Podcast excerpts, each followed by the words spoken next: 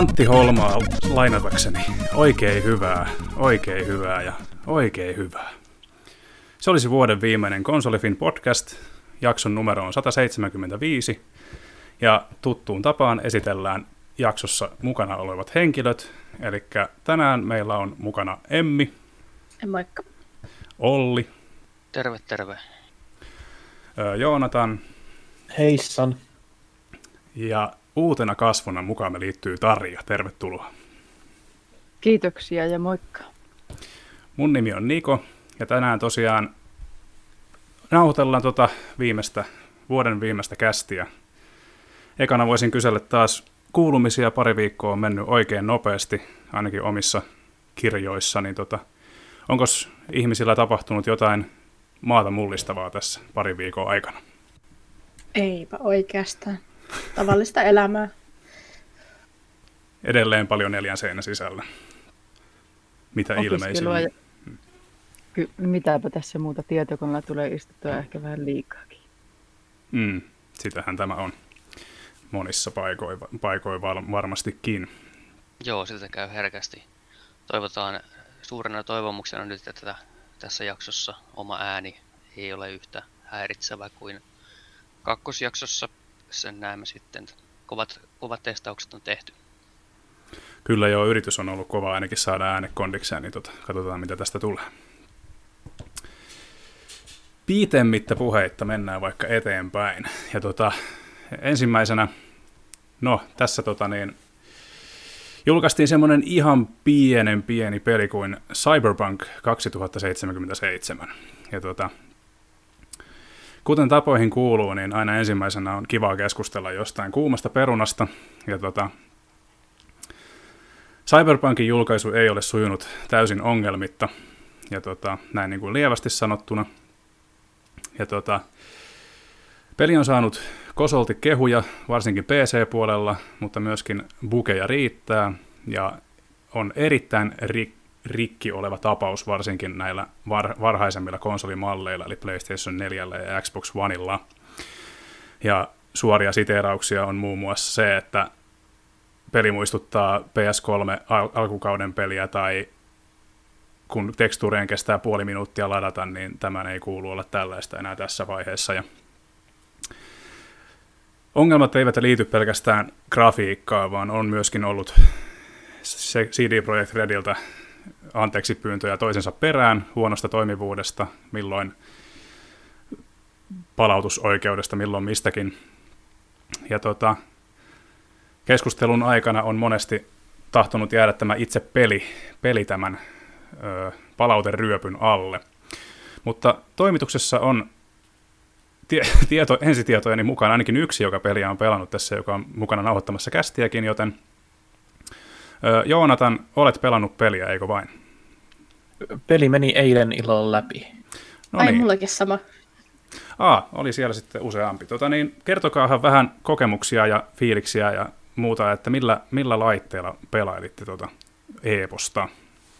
Mm, PCllä tuli pelattua läpi ja päällimmäisenä on fiilis, että tämän pitäisi olla myynnissä Early Access-pelinä, ei missään nimessä niin, niin valmiina tuotoksena. Tämä on keskeneräinen, rikkinäinen ja yksi vuoden huonoimpia pelejä tällä hetkellä. Oho. Näin, näin, näin niin kuin sanottuna, niin aloitetaan heti suoralla puheella.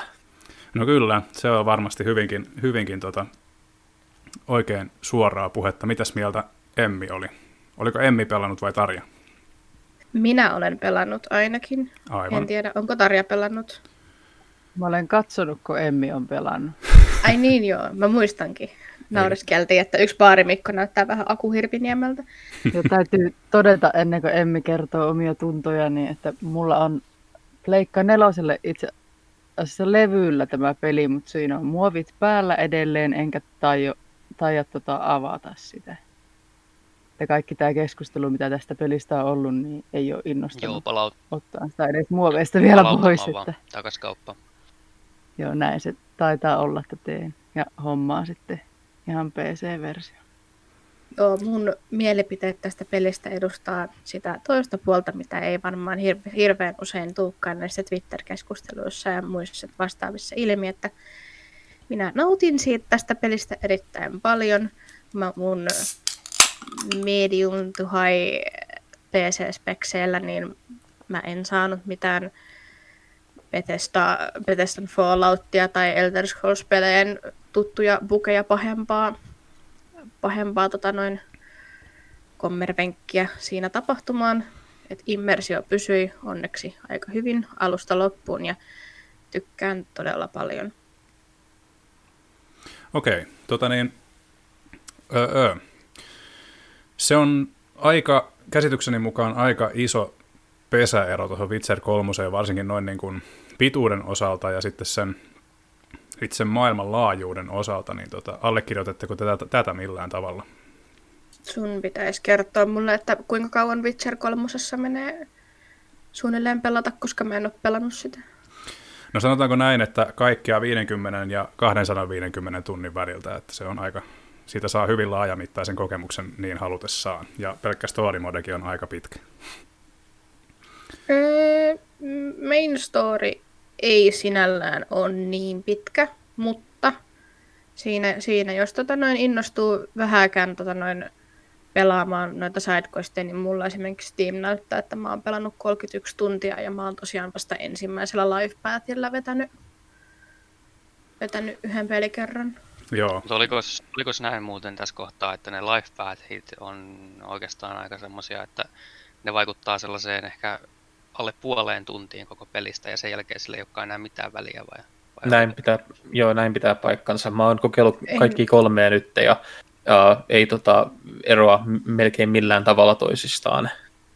Niin, no riippuu miten, miten sitä asian näkee, että onhan, tuohan ne siinä tota, noin erilaisia dialogivaihtoehtoja, mitä sä et voi saada muilla, muilla life muuten.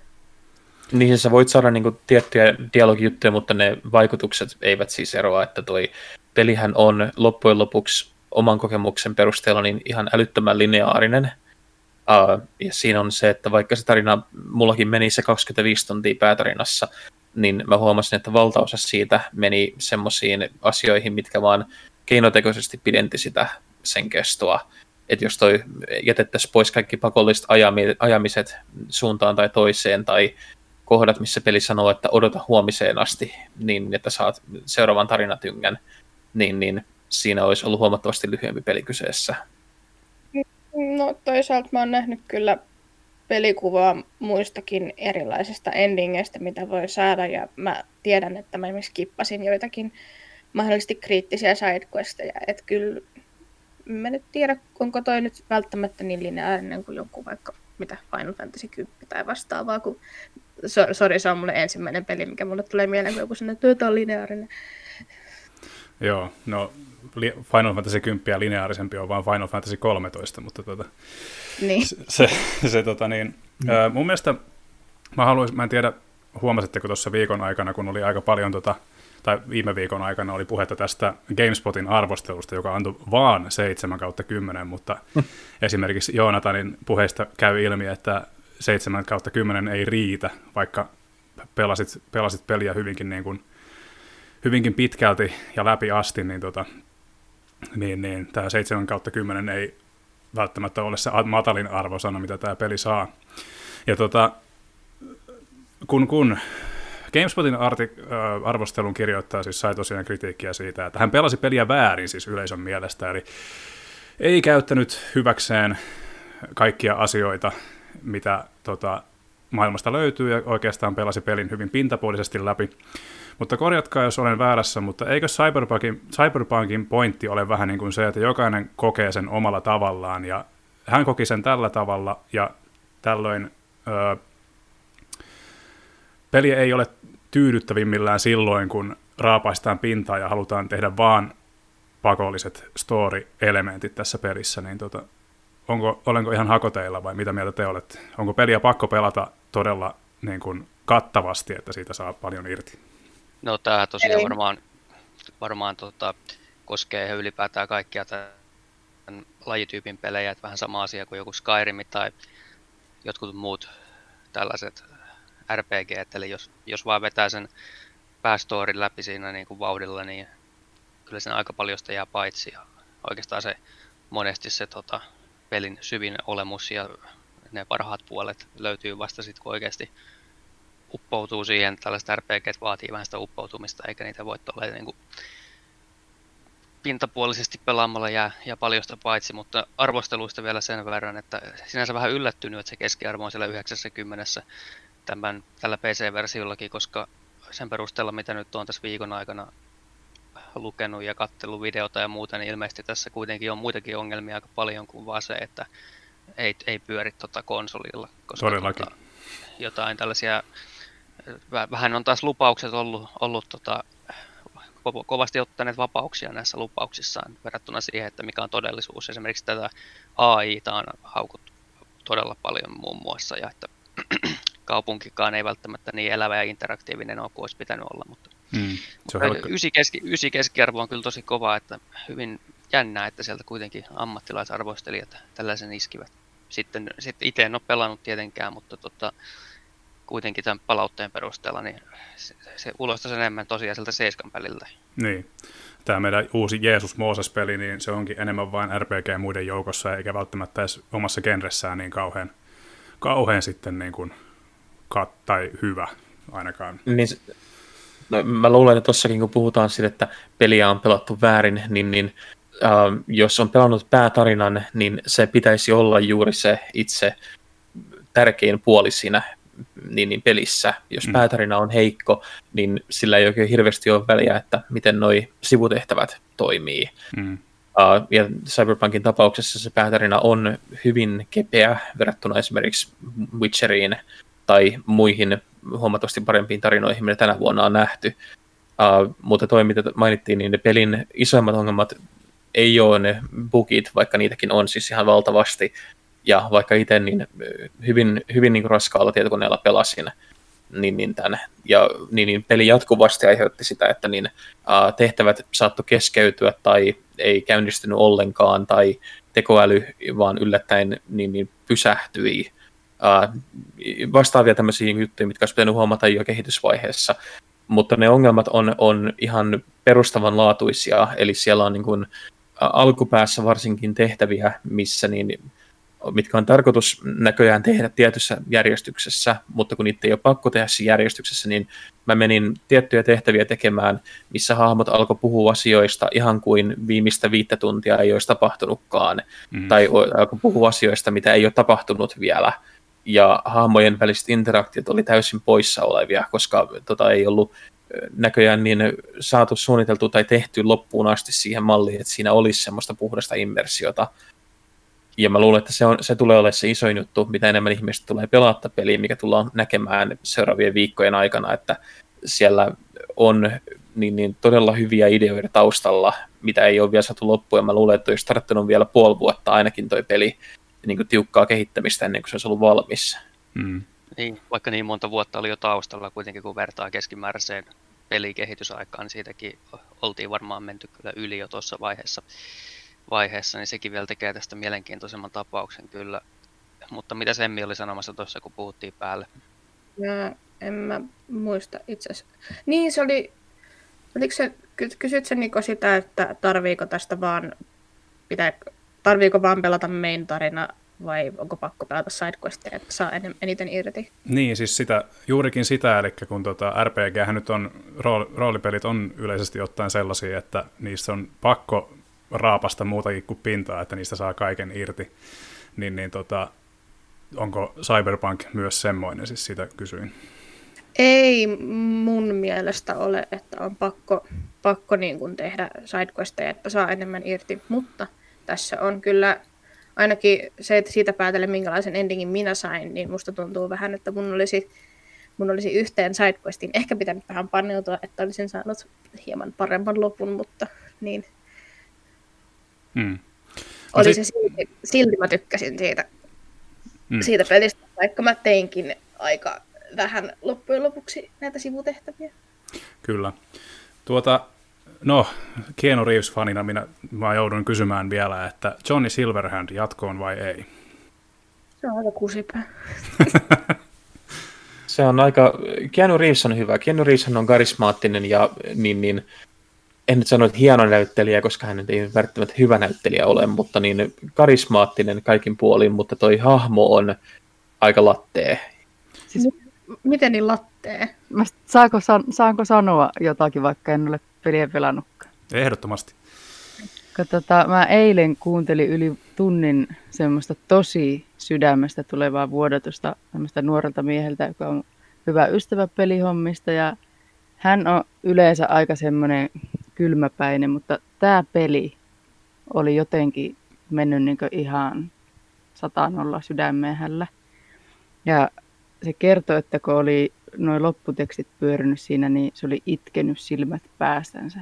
Ja se rupesi itkeen kesken se meidän keskustelu eilen, tuossa kun juteltiin, kun se jotenkin koki, sillä kolahti, mä en tiedä tarinasta edes yhtään mitään, en ole halunnut, mä oon välttänyt kaikki aika kiitettävästi kaikki spoilit. Hmm.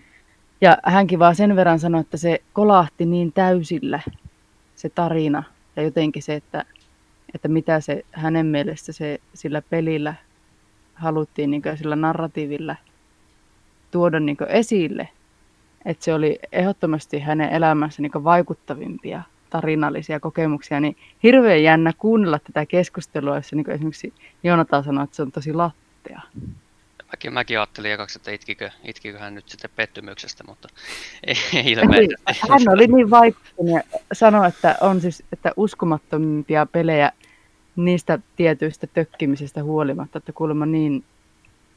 Siis, joo, mä oon tosi hämmentynyt nyt. Joo, aika mm. Niin tässä tähän just meidän tota, tarinan tulkinnan ja syvällisempien merkitysten asiantuntija Joonatan sanoo tähän. Uh, no siis mä juttelin eilen tässä, kun mä oon nyt viikon verran tätä pelannut ja kirjoittanut näitä muistiinpanoja ja tätä arvostelua, niin puhuin tuon Campiksen kanssa, joka tätä myös pelaa. Ja istuttiin sitten iltaa siinä ja käytiin läpi näitä mielipiteitä, kun molemmat on kovia uh, William Gibson-faneja, molemmat on pelannut näitä lautapelejä, Shadowrunia, on muita kaikkea, ja tunnistaa näitä niin, niin, viittauksia, mitä tässä mitä tämä Cyberpunk on tul- tulvillaan, että hän siis ei hirvittävän omaperäinen peli millään tasolla ole. Ja kumpikin itse vahvasti tulin siihen, että tämä esittää hirveästi mielenkiintoisia ideoita, mutta sillä ei ole minkäänlaista taitoa viedä niitä ideoita loppuun asti. että siinä niinku on, on pohjaa jollekin, mikä olisi paremmissa käsissä ollut varmasti todella vaikuttava kokonaisuus. Uh, mä itse koin, että, että esimerkiksi tämä Silverhandin hahmo on todella mielenkiintoinen lisä niin, niin tuohon tarinaan, mutta se, miten se toteutetaan, miten se toimii siinä narratiivissa, jää semmoiselle todella lapselliselle tasolle, mikä ei, vaikka se selkeästi yrittää monta kertaa, niin, niin päästä johonkin parempaan paikkaan, niin ei mene sinne mä en hirveästi voi sanoa, koska sitten lähtee spoilerilinjalle ja me aletaan mm. puhumaan kaikista näistä, mitkä sitten pilaa pelin muilta, mutta siis mä ymmärrän, miksi joku tästä voi saada irti. Mä oon tosi iloinen, että joku saa tästä irti asioita, koska se on tärkeintä taiteessa ja tämmöisessä pelissä, mitä, niin, niin, mikä voi toimia niin kuin parhaimmillaan hienona gatewayna niin, niin, muihinkin asioihin niin sehän on vaan mahtava juttu, että joku, joku innostuu. Itselle mä koin joka kerta, kun mä olin innostumassa, just kun mä olin just siinä niin, niin oven raossa, että tästä tulee jotain tosi mahtavaa, niin se peli teki jotain, mikä aiheutti sen, että mä olin, että ei hitsi, tämä on tyhmä päätös, tämä on nähty tuhat kertaa jo, ja sitten mulla tippui taas innostus kokonaan. Viilasin kanssa hyvin. Tota, sam, mulla on samat, ollut, oli monta kertaa samat fiitikset kuin tällä herrasmiehellä, josta Tarja kertoi, että ne on, ne on niin kuin jopa ne rauhallisemmatkin hetket joidenkin NPCiden kanssa tuntuu sellaiselta, että ihan, ihan kuin mä olisin niin ihan oikeasti tässä. Tämä oli, tämä oli niin siistiä mulle. Hmm. Kyllä, aika, meitä on tässä vain viisi, viisi koolla, mutta tota, aika jännä, että niin kuin neljä henkilöä ja kai, tai on tarjota neljä mielipidettä. Tai, tai no oikeastaan kolme mielipidettä, koska Tarjan, Tarjan ystävä ja Olli Olli ei ollut ilmeisesti myöskään pelannut niin kuin en ollut minäkään, mutta justiin, että kolme, jotka eroaa toisistaan tälle aika paljon, niin on kyllä tosiaan polarisoiva, polarisoiva tämä peli. Ja, tota, ja aika vaan näyttää sen, että, pystytäänkö tätä korjaamaan sitten kuinka nopeasti ja pystytään korjaamaan ikinä niin kokonaan loppuun saakka näitä teknisiä ongelmia. Ja aika myöskin näyttää sen, että onko tulossa jotain, jotain tota, tarinallista lisäsis- lisäsisältöä tai jotain muuta. Itselläni on tarkoitus ilman muuta kokea tämä puhetta herättänyt tuotos, mutta ö, uudella sukupolvella ja ehkä sitten kun se oikea sukupolvipäivitys on tullut, niin tota, ehkä sitten siinä vaiheessa, että nähtävästi ei kannata kauheasti kiirehtiä tämän kanssa. Ei ole, ja ei nyt ilmeisesti ainakaan kovin nopeasti ole tulossa sitä fiksausta, kun he tota, just siinä omassa tiedotteessaan kertovat, että mitä helmikuun puolella tulee sitten se viimeinen päivitys, jonka jälkeen pitäisi ehkä niin kuin suurimmat, suurimmat ongelmat olla korjattu. Niin kyllä siinä saa odotella sitten, sitten korjauksia vähän turhan kauan. Toi kumminkin vie resursseja pois siltä oikealta Next Gen patchilta, niin tota, siinä voi mennä tosiaan niin kuin sanoit, niin aika pitkään. Että ei ihan kevät välttämättä riitäkään vielä, että voi mennä siitäkin pidemmälle sitten huomattavasti. Ja saa nähdä, sitten, saa nähdä että onko siinäkin siinäkin päivityksessä omat ongelmansa, niin kuin on näyttänyt esimerkiksi Watch Dogs Legion ja ilmeisesti Assassin's Creed Valhallakin jonkun verran. Että toki siinä se on mennyt päinvastoin, että Valhalla on päivittynyt parempaan suuntaan kyllä sitten julkaisun jälkeen, mutta esimerkiksi Legion hän meni täysin rikki siitä ensimmäisestä Next Gen patchista, niin, niin tota, aika, aika näyttää vain sen, että tuoko se sitten omat ongelmansa. Joo, ja jännä nähdä, nähdä että tota, mikä on seuraava pelaajien lellikki sitten, kun nyt CD-projektikin meni mokaamaan mokaamaan upean ja kauniin puhtoisen maineensa. Mutta ihan ettei täysin negistelyksi mene, niin kyllä mäkin niin sanon, että se kannattaa ehdottomasti pelata. Se on siis kuitenkin ihan sen arvoinen, että siitä niin, niin pääsee näkemään sen, niin siinä on mahtavia puolia. Mm. Et ei nyt jää semmoista ilkeitä röllin, röllin mielikuvaa tänne, että yksi vaan inhoaa kaikkea hyvää ja puhdasta tässä maailmassa, niin se, se on täysin semmoinen, että se kannattaa, kunhan se on vain korjattu. Joo, kyllä. Yksihän asia, mikä tuosta tuli mieleen, oli se, että jos, on, jos ei meinaa toimia PCllä, niin varmaan GeForce Now kautta pelaaminen voisi olla sellainen, mitä voi kokeilla. Mä itse ainakin aion testata tässä varmaan ensi vuoden puolella. Oo. Tästähän päästään muuten kätevästi Stadia aasinsiltaan, eli Stadialla ilmeisesti peli on toiminut suhteellisen hyvin. Oliko tästä kellään tietoa? Olisiko se ollut peräti Facebookin kommenttiosiossa tai jossain, että Stadia-versio pyöri paremmin kuin vanhan sukupolven versio tai ainakin. Että... No siis mä itse kävin ottamassa kanssa tästä selvää YouTuben kautta ja mm. kuulemma Stadia, Stadia-versio pyörii tosi hyvin. Mm. Ja mä oon itse kokeillut Stadiaa sillä ihan vähäsen ja kyllä se on ihan toimiva tapa pelata, jos vaan netti kestää. Mm. Mutta se rahoitusmalli nyt on mitä on, mutta tällä hetkellähän siellä, siellä on se free-malli käytettävissä. Mm. Et ei tarvitse maksaa kuukausimaksua, jos ei halua. Niin, se oli vissiin Stadia mokattiin sillä, että se lähti aluksi vähän niin kuin liian kalliilla meiningeillä ja tota, eikö se ollut ainakin, mä en tiedä onko se vieläkin sillä tavalla, että peleistä joutuu kumminkin erikseen maksaa. Vaikka, joo, joo, ne pitää ostaa erikseen sieltä kaupasta. Mm. Kyllä, se ei, ei, kyllä, ei houkuttele kauheasti. Se on jotenkin, mä oon sen verran boomeri kyllä, että mä en, mä en haluaisi olla pelkän netin varassa, kun mä pelaan pelejä. Että mua niin kuin kauhistuttaa ajatukset niin kuin semmoisista just Stadiasta tai sitten vaikka Godfallista, joka vaatii sen netin 24-7, vaikka se on yksin peli. Niin kuin minkä ihmeen takia. Mm.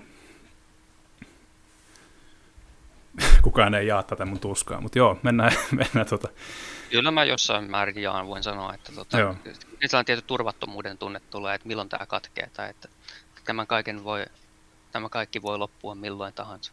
Mm. Niin, justhan viikolla, viikolla Google kaatu. Niin. Joku oli sellaista Google niin kuin... Where is your God now stadium. Niin. Musta tänä vuonna on koko ajan tuntunut tuolta ihan kaikessa että tämä kaikki voi loppua, paitsi korona.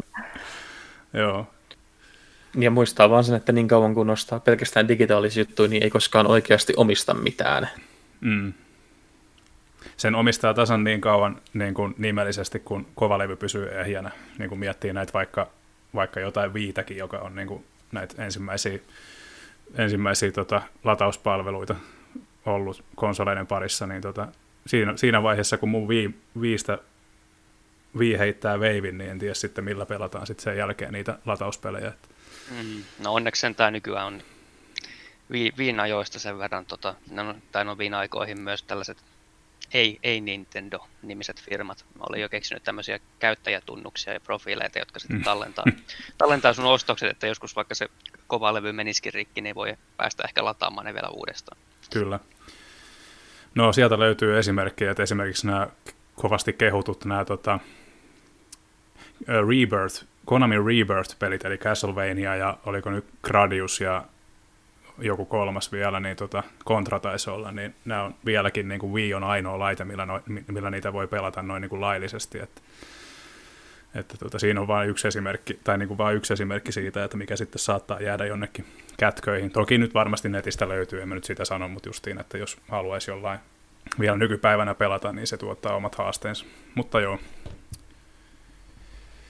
Oliko tota, tota, tota, Cyberpunkista vielä jotain vai mennäänkö eteenpäin? Siispä. Mennään, mennään eteenpäin. Ja tota, tässä jaksossa meillä on luvassa vielä tota, puhetta kovasti omista valinnoista vuoden peliksi, mutta sitä ennen käydään pika, pikainen kierros katsottujen osastolla. Eli mitäs jengi on viime aikoina katsellut latauspalveluista tai televisiosta?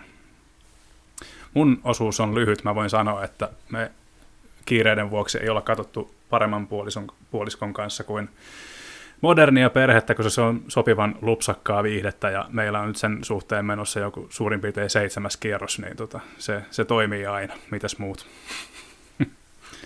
Näytän, että mä voin ihkuttaa sun kanssa modernia perhettä. Mun mielestä se on niin hyvä sarja kanssa. Jei. Se on vaan se, harmi, että se ei noin Netflixin ulkopuolella muuta ole kuin uusintoja sitten mm. tavallisen television puolella.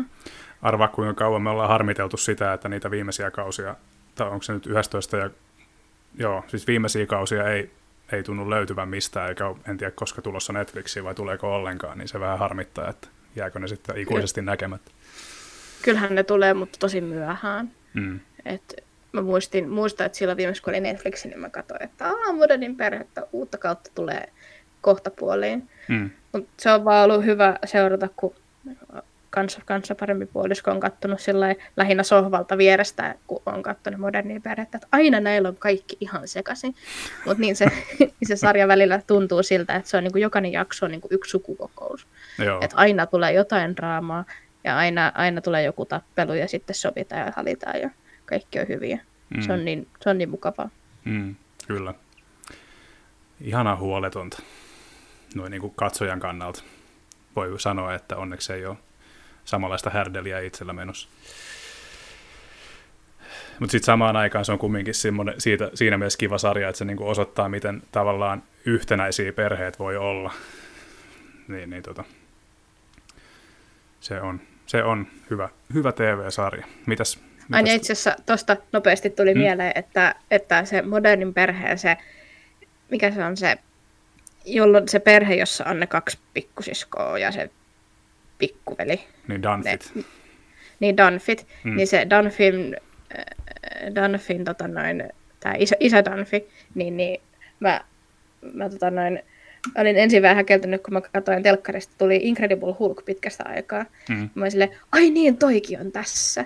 Mm. Se näytteli, se näytteli Hulkin Hulkin eksän nykyistä miestä, joka sitten valitettavasti heitettiin pois aika nopeasti, kun Bruce tuli kuvioihin taas. niin. Hö, Phil Dunphy kävi huonosti. Joo. E, se on niin mukava mies, että ei sitä halua koskaan nähdä. Tai semmoista ei haluaisi koskaan nähdä. Kyllä. Tota, mitäs, mitäs muilla on katsottuna? Mulla on loppuvuoden arvostelukimara päällä yritän saada nyt kaikki mahdolliset vielä, mitkä on tämän vuoden puolelle julkaistussa tai ovat tulossa vielä ennen joulua. Ja nyt kun uudet rajoitteet on tullut, niin teatterien sillat on taas kerran siirretty tai lopetettu, niin nyt se onkin ollut streamingin parissa. Ja nyt viimeisimmät kaksi TV-sarjaa on ollut tämä Expansen uusin kausi ja Stephen Kingin The Standin uusi kausi, tai tämä mm. uusi adaptio, mitkä on ollut päällimmäisinä ja Expanse on just sitä muut, mä en tiedä katsoako muut täällä sitä, mutta se on about parasta skifiä, mitä on ikinä tehty. Mm. Ja viides kausi, joka nyt on meneillään, kuudes kausi tulee ensi vuonna ja on sitten viimeinen niin tämä on ihan yhtä laadukasta ja korkeatasosta kuin aiemmatkin. Fiksua ja hienosti kirjoitettua uh, skifiä, mikä on yhtä aikaa sitten todella semmoista uh, niin, niin hienoa avaruusoperaa kaikki ne älyttömyyksineen. Täällä on ainakin yksi skifidikkari, että hyvä skifi kiinnostaa kyllä aina, että pitääpäs laittaa toi Expanse kyllä korvan taakse, että jos Joo, Amazon, Amazon Primelta löytyy kaikki kaudet siitä, ja sitten jos niistä tykkää, niin sitten vaan kirjat luettavaksi, koska ne, niitä kirjoja on yhdeksän kappaletta, ja ne on kaikki kahdeksan, mitkä on nyt on tullut, niin on ihan älyttömän hyviä kanssa. Ja sarja on siitä harvinainen, että sarja noudattaa kirjoja yllättävän uskollisesti, ja on ollut niin, että nuo kirjan tekijät on ollut mukana käsikirjoittamassa sarjaa. Mm. Niin, että siinä on niin kuin aika hyvä tuommoinen niin kuin sa, sa, tota, saumattomuus niiden kahden Joo. median välillä, että ei ole lähdetty ihan sooloilleen sitten ihan täysin kumminkaan. Että... Kyllä, ja siis se on vaan, että uh, jos tykkäs Battlestar Galacticasta, jos tykkää Tähtien sodasta, niin tässä on semmoinen hieno välimaasto näille kahdelle. Hmm. Kuulostaa hyvältä. Sitten jos haluaa skifiä, joka menee siihen modernin perheen suuntaan, niin sitten on Amazon Primella kanssa Upload. Mä tykkäsin siitä. Mutta mä oon katsonut sen sarjan, siitä, en, en sitä siksi maininnut aikaisemmin, kun siitä on jo vähän aikaa, kun mä katsoin sen ekan kauden. Hmm. Konseptina on siis, on siis se, että, että sä voit mahdollisesti tallentaa itsesi nettiin VRään, ja sitten sä voit soitella vielä sun elossa oleville kavereille sieltä. Aa, niitä oli tää. Joo, mä tästä oli jostain, jostain tästä kuulin. Ei vaan kuulostanut tuo nimi alkuun tutulta, mutta tämä oli tota niin, net, oliko tämä Netflix-sari? Oli... Ei, Amazon Ei. Primeissa kanssa. Aa, kaik, no tuntuu, että tuota Amazon Primeissa on sisältöä, sisältöä kyllä hyvää sisältöä paljonkin, että pitäisi näköjään jossain kohtaa ehkä investoida siihen Netflixin asemasta ja katsoa, että, koska mulla on semmoinen taas kerran ehkä vähän boomer-periaate, että yksi suoratoistopalvelu kerrallaan. Että, että, mutta ehkä Netflixin asemasta pitäisi tehdä vaihtokauppa ainakin joksikin aikaa, katsoa vähän välillä Primein tarjontaa. Nythän tässä on jo kaksi hyvää syytä sitten. Joo, ja voin heittää sulla vaikka viisi lisääkin, jos siitä on kiinni. Katsotaan, katsotaan, katsotaan sitten vähän myöhemmin. Noi tuommoiset skifi kyllä kiinnostaa aina. Että. Itellä on käytössä on Netflixiä, on Amazon Prime ja HBO ja Viaplay ollut tuossa. Mutta ainoa, mitä mä oon kattonut viime aikoina, on itse asiassa YouTube.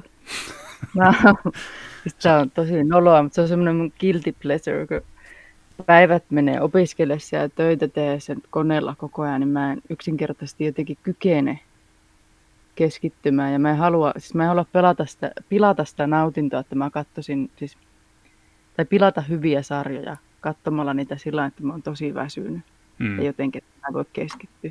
Mä oon katsonut Cody Coon kaikki mahdolliset sadat ja sadat ja sadat videot YouTubessa nyt viime läpi.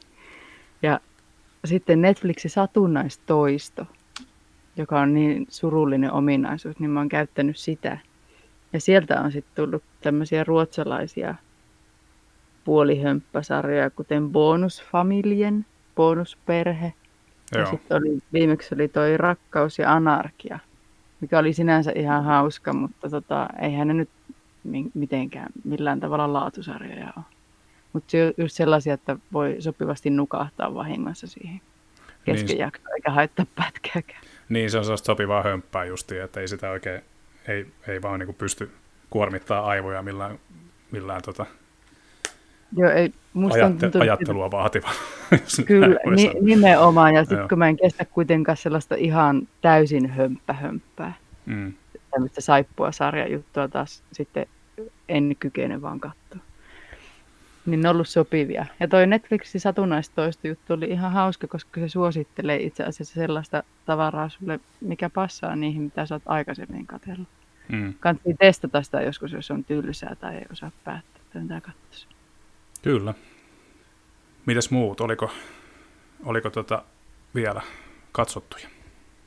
Jonathanilla oli toi Midnight Sky, niin oliko tämä tämä Cloonin uusi elokuva, niin oliko tämä niin jo katot, katsottu vai olitko vasta katsomassa vai kuinka se oli? Ah, joo, se, se oli katsottu kyllä joo. Se unohti kokonaan tuossa höpöttäessä, kun innostui Expansesta, niin taas, mm. että niin, niin, silmissä sumeni.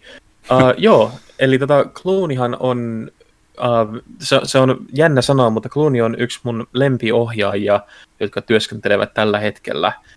Hän, hän on vaan, onko se kuusi vai seitsemän leffaa nyt ohjannut, mutta ne on kaikki omalla tavallaan hyvin hienoja hmm. tapauksia. Ja tämä uusin Midnight Sky ei ole yhtään tota niin, poikkeus. Uh, tämä on siis Skifi-leffa niin, niin maailmanlopusta, mikä on siitä mielenkiintoinen, että siinä kohtaa, kun elokuva alkaa ensimmäiset minuutit, tehdään hyvin selväksi, että kaikki paha, mitä voikaan tapahtua, kaikki se, mitä nähdään Roland Emmerikin leffoissa, mm. niin se on jo tapahtunut. Nyt me ollaan vaan siinä loppusuoralla, missä odotellaan valojen sammuttamista ja tuolien nostamista pöydille. Mm. Uh, ja se lähtee siitä eteenpäin.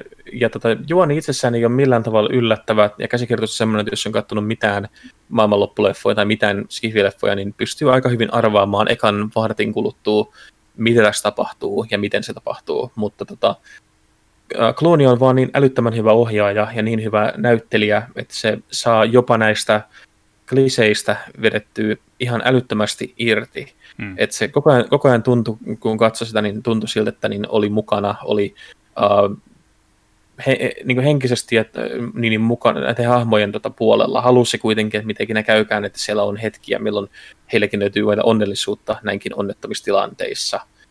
Ja tota, se, se on jännä, että se julkaistaan nyt niin kuin joulupäivänä. Uh, se on todella erikoinen aika tällaiselle leffalle, kun se ei ole mikään semmoinen oikein, minkä itse näkisin, että suosittelen niin kuin näin pyhien aikana rentoutumiseen, koska se on aika masentavaa. Mm. Mutta tota, lämpimästi kuitenkin kaikille suosittelen ihan puhtaasti sen takia, että Netflix uh, panostaa enemmän tämmöiseen ja tekisi tämmöisiä elokuvia lisää, koska tämä on kuitenkin uh, vaikea tapaus myydä, ja mä olisin ollut todella yllättynyt, jos tämä olisi menestynyt leffateattereissa. Tänään alun perin piti tulla jo tällä viikolla leffateattereihin, mm. mutta nyt kun on mikä on, niin ei ikävä kyllä saatu sitä tänne. Joo.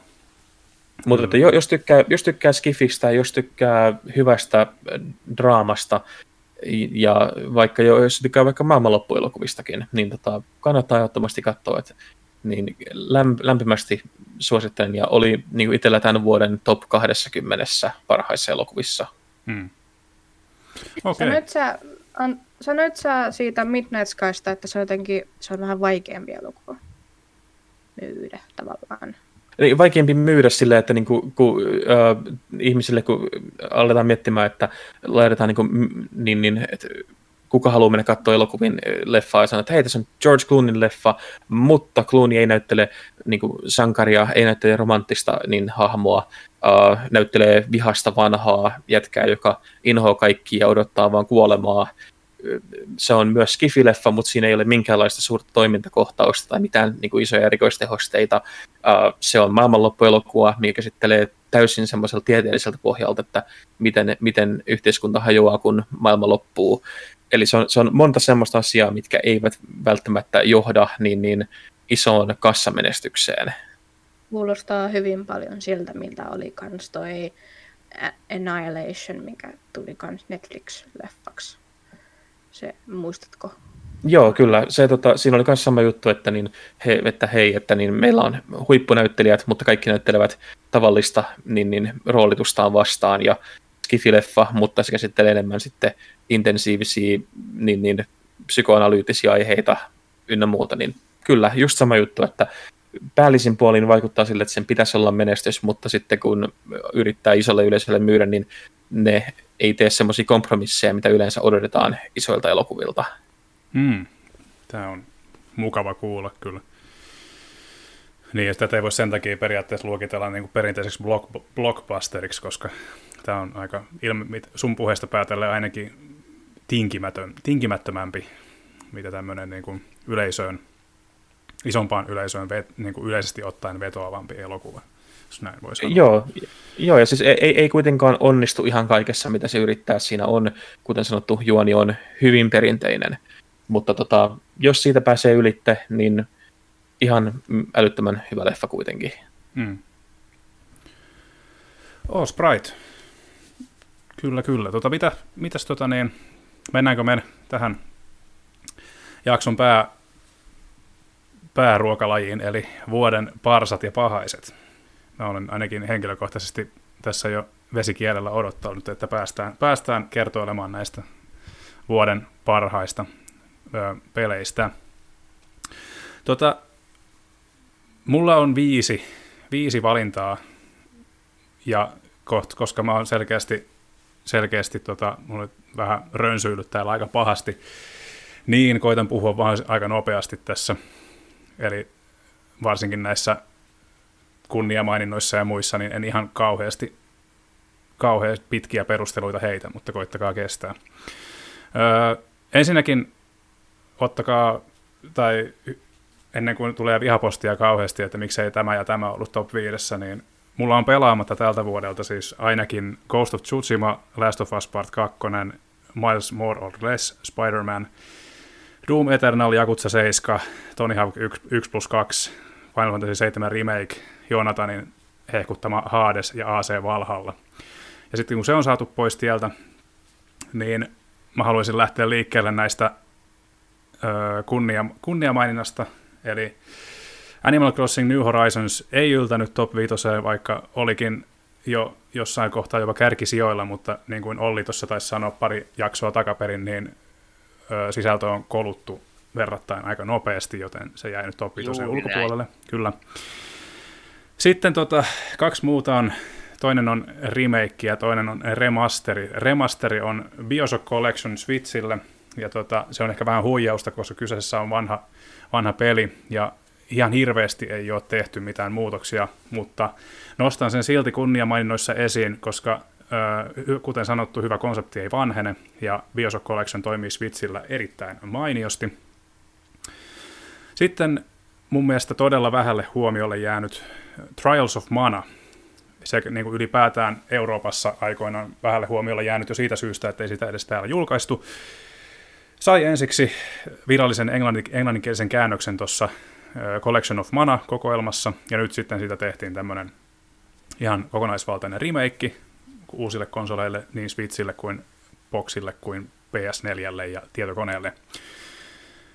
Trials of Mana ei ole missään nimessä saman megaluokan remake kuin Final Fantasy 7, mutta mun mielestä action, action RPG-genressä oikein mainio tapaus, ja koska Kingdom Hearts 3 oli pettymys, enemmän tai vähemmän, niin tota, tämä on mun mielestä ihan kivaa, kivaa tota, viihdettä action RPG-faneille. Ainoa, mikä kannattaa muistaa, niin on se, että ö, ääninäyttely mun mielestä Trials of Manassa niin oli aika juustoisaa. Se ei välttämättä kaikkeen vetoa, mutta tota, itse, itseäni se nyt ei niin kauheasti haitannut. Sitten jätetään pettymys ja vuoden huonoin peli tuonnemmaksi, mutta käydään läpi top 5. Eli top ö, viidentenä Crash Bandicoot 4, It's About Time. Oli mielestäni tyylikäs paluu loikkapelien, ö, jos ei nyt piikkipaikalle, niin ainakin sinne ö, kärkisijoille. Oli mun mielestä, vaikka Crash Bandicoot 4 on omat ongelmansa väistämättä, niin se oli silti todella mainio loikkapeli, ja etenkin näillä uudemmilla konsoleilla Pro, PS4 Prolla ja Xbox One XL, niin oli erittäin hyvä kokemus, koska pyöri huikeat 60 freimiä sekunnissa. Ja kun tästä puhuttiin, että voiko tämän pelin sisällyttää top 5, koska se julkaistiin viime vuonna, niin kyllä voi. Se oli Game Awardsissa ehdokkaana, joten se on myös meillä. Eli neljäntenä Star Wars Jedi Fallen Order. Puisevasta päähenkilöstä huolimatta oikein mainio Star Wars-peli, parasta yksinpeli Star Warsia öö, pitkään aikaan. Kolmantena Mafia Definitive Edition, erittäin käypä öö, uudelleen tehty versio vanhasta Mafia-pelistä. Tykkäsin asioista, joita oli tehty eri tavalla kuin ekassa pelissä tai alkuperäisessä, varsinkin tämän näiden välinäytösten osalta. Päähenkilö tuotiin mun mielestä eri tavalla tässä uudessa ilmi kuin aikaisemmassa selkeämmin ehkä hyvänä ihmisenä, kun taas alkuperäisessä hän oli vain yksinkertaisesti hyvin kyseenalainen karakteri. Numero kaksi, Pikmin 3 Deluxe. En voi kylliksi, kylliksi tota, kehua tätä pelisarjaa. Tämä oli aivan loistava kokemus. Tämäkin on hädin tuskin tämäkin menee remaster-osastolle, mutta ei sillä niin väliä. Se ansaitsee paikkansa top 5, koska se on tosi aika strategia ja pul- tosiaikastrategian ja pulmapelin sekoitus, joka mun mielestä kenenkään ei pidä jättää huomiota, sillä vai, sillä itse en strategiapeleistä yleensä perusta, mutta tämä vei mennessään kyllä oikein, oikein tota, sujuvasti. Ja se oli myöskin mun toinen viiden tähden peli tälle vuodelle. Ja sitten taas toinen on numero yksi, numero uno, Herra ja Hidalgo, eli Ori and the Will of the Wisps. Aivan loistava Metroidvania, joka on kenties genressään, jos ei nyt väittäisin, että hyvin lähelle paras, mitä itse olen ainakin elämäni varrella pelannut. Öö, jos haluat kuulla tarkemmat perustelut, niin käy konsolifin.net verkkosivuilla lukemassa minun tai Jaakon arvostelu. Sitten. Tai vuoden... molempia. Niin. Sitten vuoden pettymys öö, oli The Outer Worldsin Switch-käännös. Ennusmerkit olivat olemassa, että se ei tule pyörimään kauhean hyvin Switchillä, mutta jos oli Cyberpunk-teknistä kakkaa, niin oli myöskin Outer Worldsin Switch-käännös. Nimittäin siitä yritettiin, vaikka se peli on hyvä, niin siitä yritettiin tosi tehokkaasti ottaa ir, ilo, kokonaan, ir, ilo kokonaan pois siitä pelistä. Nyt peli on saanut kyllä uuden ison patchin, jonka pitäisi korjata ongelmia. En tiedä, pitääkö paikkaansa, en ole vielä testannut, mutta tuota, elättelen sitä toiveita, että se olisi paremmassa kunnossa kuin kesällä, mutta epäilen mie- miedosti. Vuoden ylivoimaisesti paskin peli, helvetimoinen pettymys, ja tota, Svery pitäisi ottaa, pitäisi tehdä vaikka mieluummin elokuvia kuin pelejä. Eli vuoden ylivoimaisesti huonoin peli, Deadly Premonition 2, ihan pelkästään siitä syystä, että että häneltä on kuitenkin lupa odottaa jotain epätavallista, ja se petti kaikki mahdolliset odotukset. Toki Deadly Premonition 2, kakkosessa on juonen osalta hetkensä, mutta mun mielestä se, se ei riitä mihinkään, kun kyseessä on kumminkin peli, joka pyörii valtaosan ajasta 10 freimiä sekunnissa, ja grafiikat muistuttaa PS2 alkukautta, varsinkin kun nyt ei ollut mitään, mitään sellaista tekosyytä siihen, että tämä kehitys olisi aloitettu aikaisemmin, vaan Tämä on lähdetty tekemään ensi sijassa Switchille, joten pettymys oli armottoman suuri. Vielä kerran toivot, en, en taida ostaa Sveryn pelejä enää, koska aina saa pettyä. Kiitos ja anteeksi, paatokseni on päättynyt, seuraavaa kehi. Ähm, sitten kai ei, ei, ei mitään, mä, mä kuuntelin kyllä mielenkiinnolla sun, sun tota noin, tarinointia, mä vaan mietin, että miten mä tästä oikein jatkan apua, tässä on hy, hyvät tota noin, odotukset. Ö, vuoden paras itselleni, mulla on täällä kaksi nimikettä, paljon, paljon olen paasannut tästäkin kuin Buxnex. Ai Buxnex. Ja toin, Buxnex. Ja sitten on, toin, toisena on Ghost of Tsushima. Ghost of Tsushima sen puolesta, että se on se on Sucker Punchin tuotos, ne on niin hyviä ne on ollut hyviä tekemään pelejä jonkin aikaa, että t- tässäkin on, tästä tältäkin voi odottaa paljon. Se on lainaa just sopivasti Far Cry-peleistä mekaniikkoja, mutta tuo samalla uutta kehiin. Ja tarina on, tarina on erittäin vaikuttava. Ja kuten taisi viime jaksossakin sanoa, että teki mieli huutoparkua neljältä aamuyöllä, mutta koska oli neljältä aamuyöllä, kun mä sain tämän vihdoin läpi, niin, niin en nyt sentään kuitenkaan. Bugsnax siitä lyhyesti sen verran, että, että tota noin, jo, jo sen julkistustrailerin aikana niin siitä näkyy, että apua, tämä on söpöpeli, matkii Pokemonia ja tässä joku, joku kauhupeli jumpscare-asia tässä lopussa, tai kuitenkin jotain psykologista kauhua jossain loppumetreillä. Niin, niin öö, en tiedä, en tiedä voiko sitä sanoa, että se ihan on just tollanen, mitä mä kuvailin, mutta siinä on yllättäviä elementtejä ja paljon niin kuin semmoista, paljon kyllä on myös yllättävää tämmöistä ihmissuhdedraamaa, mitä pääsee kokemaan siinä. Ja vuoden paskin on Kingdom Hearts Melody of Memory, koska se on perustavanlaatuisesti tota noin, väärin tehty peli. Minun mielestä mä tiedän, että se on aika, aika paksua tämmöisen, ei vielä pelin kehittäjän sanoa näin, mutta mun mielestä se, se on rytmipeli, joka on tehty päin honkia. Tuota, aika mä, lailla. Mun, mulla on rytmipelihistoriaa jonkun verran. Mä oon näitä Basta Groovia ja Parapate Rapperia ja useita muita pelannut elämäni varrella, niin onko Melody of Memorissa tota ongelmaa sen niin kuin ajoituksen kanssa vai mit, mikä, mitä se tekee niin pahasti väärin? Mua kiinnostaa siis. Öö, no, mä en, mä en tiedä, nyt on varmaan huono aika sun pyytää katsomaan sitä. Mä, oli, mä nauhoitin sitä pelikuvaa sinne mun arvioon, mutta se kuvakulma, missä suurin osa niistä kappaleista käydään niin kuin läpi, niin se on aivan väärä, Mm. mikä vaikeuttaa sitä ennakointia.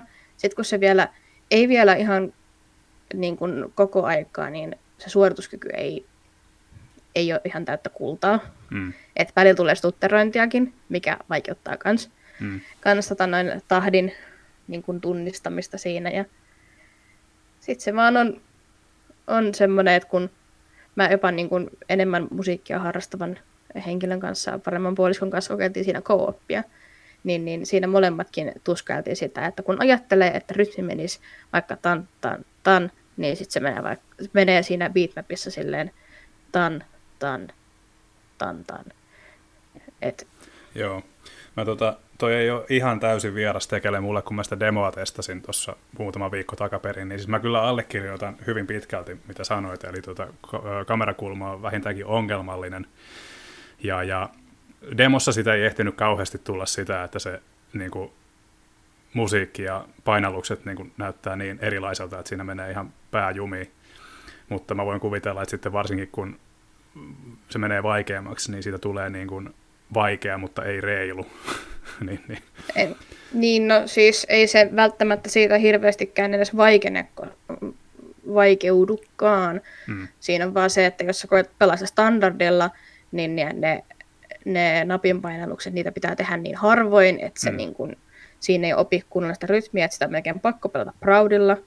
Mutta se, että se kuvakulma on väärä, niin se todistetaan siinä pelin aikana mulle erityisen vahvasti just sillä, että kun siellä on tämmöisiä muutama, näitä on ehkä niin kuin kaksinkäsin voi laskea, että ehkä joku viisi semmoista erillistä bossikenttää, jossa ne nuotit tulevat vasemmalta oikealle, niin kuin oikeassa rytmipelissä pitäisi toimia, että, tota noin, että pystyy näkemään, että mitä pitää painaa ja milloin pitää painaa. Ja se toimii, ja silloin mä niin kun osasin yhtäkkiä pelata sitä peliä. Mä silleen, niin, miksei tämä koko peli voisi olla tälleen? Mm. Kysympähän vaan. Ehkä sitten jatko-osassa. Paitsi että. Niin, paitsi että mitä siihen tulee musiikiksi sitten, kun eikö toi kumminkin va- musiikkivalikoimaltaan ollut ihan kohtalainen. Joo, kyllä siinä oli aika paljon niin kun, ja aika kattavasti niin kun, about kaikki, kaikki sen pelin biisit. Hmm. Kyllä. Ai niin, ja tosiaan matkalla vuoden parhaimpiin mä oon ajatellut tämän sillä tavalla, että jos vuoden parhaat pelit olisi niinku yhdessä huoneessa, niin mulla on Cyberpunk 2077 tu- tuomassa pizzaa niinku etuovella. Et mä en tiedä vielä ta- tarkalleen siitä niin paljon, mutta mä oon todella vaikuttunut siitä jo nyt. Mutta kun ottaa huomioon, että mä oon pelannut ehkä kolmasosan siitä pelistä, niin mä vähän varaudun siihen, että ehkä tästä sitten tulee jotain ilmiöstä. Mä en tykkääkään niin paljon enää. Toi oli aika hyvä, hyvä vertauskuva toi matkalla vuoden parhaimpia käyttää tuota eksynyttä pizzakuskia. Tai et se ei välttämättä ole edes eksynyt, koska se kumminkin niin kuin on hyvin pi- pitkälti pääse, pääsemässä päätepisteeseensä. Niin tota, Jep, jep. joo. Anteeksi, kuiva vitsi. Ja seuraava kehi. Eli mullakin on vuoden top 5, niin, niin aloitetaan vaikka viidestä. Uh, viidosena löytyy tämmönen pienehkö indie-peli uudesta Seelannista kuin Before We Leave, joka on Balancing Monkey Gamesin ensimmäinen peli, ja se löysi heti niin, niin paikkansa mun sydämestä, kun pääsin sitä pelaamaan tuossa keväällä. Um, se on ei-väkivaltainen peli niin, niin, to, maapallon vallottamisesta, kun ihmiskunta nousee jonkun niin, niin, kataklysmin jälkeen takaisin niin, niin pinnalle ja alkaa rakentamaan uutta elämää, mutta sillä twistillä, että maapallon pääsee näkemään koko ajan täydessä komeudessaan ja huomata, miten loppujen lopuksi pieni paikka meillä onkaan universumissa.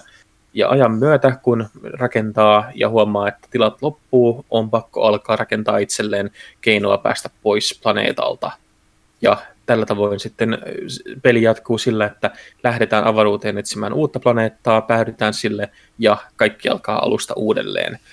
Mä koin, että se oli ihan äärimmäisen tehokas ja koskettava niin, niin, ja aika intiimi peli siitä, että minkälaista tämä ihmiskunnan vaeltaminen on ja minkälainen se voi olla tulevaisuudessa. Ja uh, pelatessa tuli monta kertaa mieleen hienot Carl Saganin Kosmos-sarjat ja tämmöinen unenomainen tunnelma siitä, että niin, niin, vaikka kuinka hienoa niin, niin asioiden löytäminen on ja vallottaminen on ja tämmöinen peleissä, mikä palki, aina on tunnettu palkitsevana mekanismina, niin tässä se onnistui tuntumaan jatkuvasti hieman ahdistavalta ja melankooliselta, koska jokainen niin, niin uusi rakennus, minkä sä teit, niin oli vaan askel sitä kohtaa, että kohta sun pitää lähteä ja jättää kaikki tämä jälkeen. Ja aivan älyttömän hieno peli löytyy Steamista ja Epic Storesta ja on niin, niin semmoinen, mitä mä suosittelisin ihan lämpimästi kaikille. Hmm.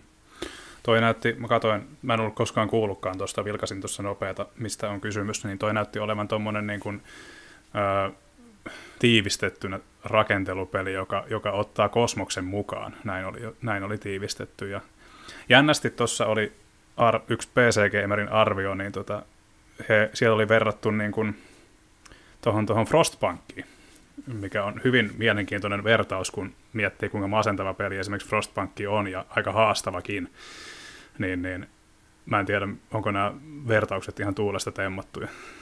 Äh, ei oikeastaan. Frostpunk on tietenkin niin se masentavampi ja ehkä se synkempi visio, niin, niin siitä, että siinähän ei mihinkään lähdetä. Siinä me olemme täällä planeetalla, kunnes niin, niin kuolema koittaa, ja se on kyllä hyvin synkkä peli.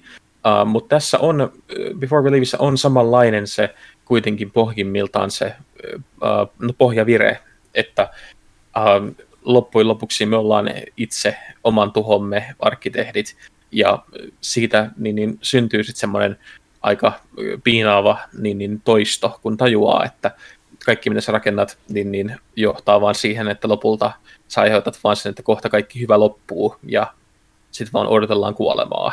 Mm. Mutta että tämä on kepeämpi peli kuitenkin, huomattavasti kepeämpi Joo. kuin Frostpunkki.